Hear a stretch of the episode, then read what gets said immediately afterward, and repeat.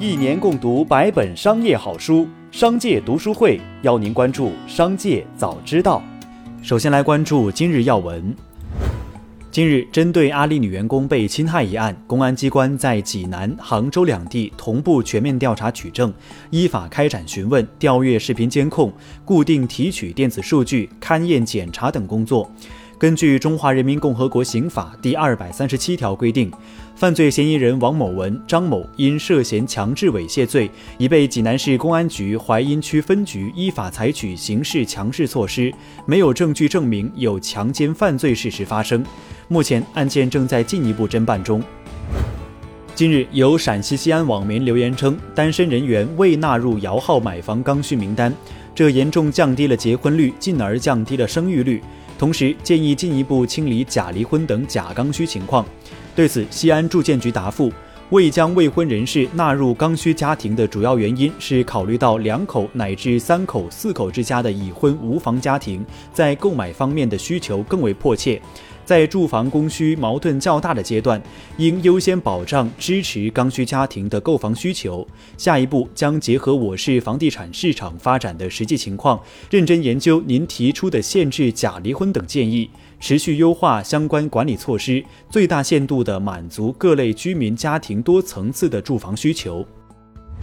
八月十一号，辽宁沈阳网友陈先生爆料称，他在乘坐滴滴网约车时被司机要求多付四元钱空调费。记者采访了国内四家大型网约车平台，各平台均表示没有空调费这一说法。司机若绕过平台额外收取空调费用，属于违法行为，乘客可在与司机协商下开关空调。再来关注企业动态。八月十四号，针对市场上关于威马将参与众泰重整一事，威马汽车回应表示，此为不实消息。威马汽车没有任何兴趣参与众泰重组。据此前报道，根据八月十二号众泰汽车发布的公司重整进度公告推测称，威马汽车将参与众泰重组，以此获取 A 股资源。针对虚假宣传被罚款三十万元，并责令停止违法行为，李佳琦关联公司发布声明。声明称，美万公司对此高度重视，真诚接受，对告知书所涉问题进行了全面整改，完善公司规章，堵住管理漏洞，避免类似事件再次发生。声明表示，此事系美万公司旗下主播在直播间介绍产品时产生失误，反映出公司在管理上存在漏洞，为此深表歉意。支付宝微博回应七夕宕机事件。八月十四号十三点十四分左右，由于大量用户涌入支付宝参与抢七夕红包活动，页面出现了短暂的不稳定，很快就恢复了。其他的支付宝服务也一切正常。祝大家七夕快乐！据悉，迪士尼公司宣布取消和斯嘉丽·约翰逊的全部合作，所有电影都将不会再有任何续集，未来也不会再合作了。斯嘉丽·约翰逊此前因迪士尼将电影《黑寡妇》上线流媒体提出法律诉讼。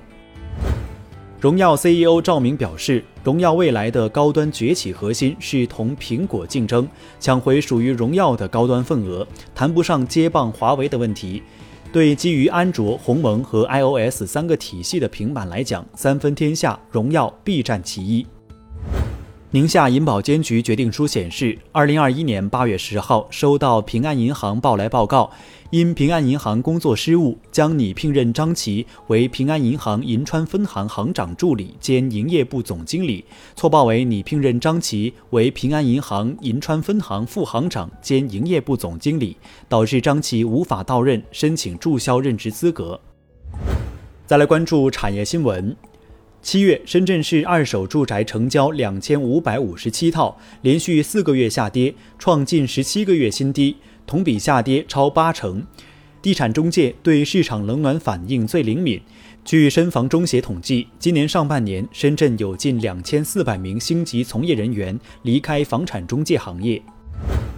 今年以来，我国服务业稳中向好，服务贸易保持了良好增长。数据显示，上半年我国服务业增长值近三十万亿元。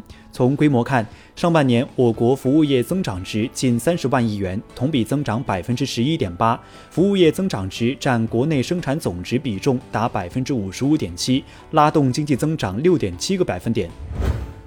八月十二号，中国驻伊斯坦布尔总领事馆发布消息称，请中国同胞切勿携带槟榔入境土耳其。根据土耳其法律，槟榔中所含槟榔碱因具有致幻性而被认定为毒品。湖南省槟榔产业已超四百亿元。十三号，湖南省市场监督管理局表示，暂时还没有应对此事的方案。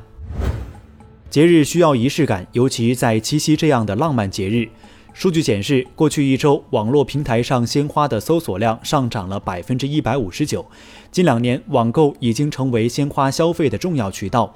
预计二零二一年，我国鲜花电商市场规模将接近五百亿元。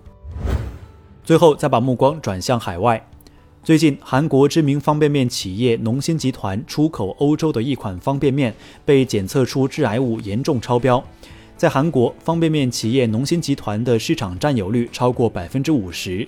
不过，上周欧盟食品安全机构在农心集团出口的海鲜汤面中检测出一级致癌物环氧乙烷，最高超过欧盟标准值的一百四十八倍。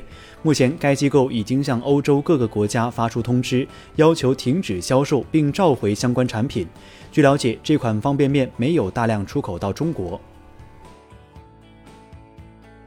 以上就是本期《商界早知道》全部内容，感谢收听，下次再见。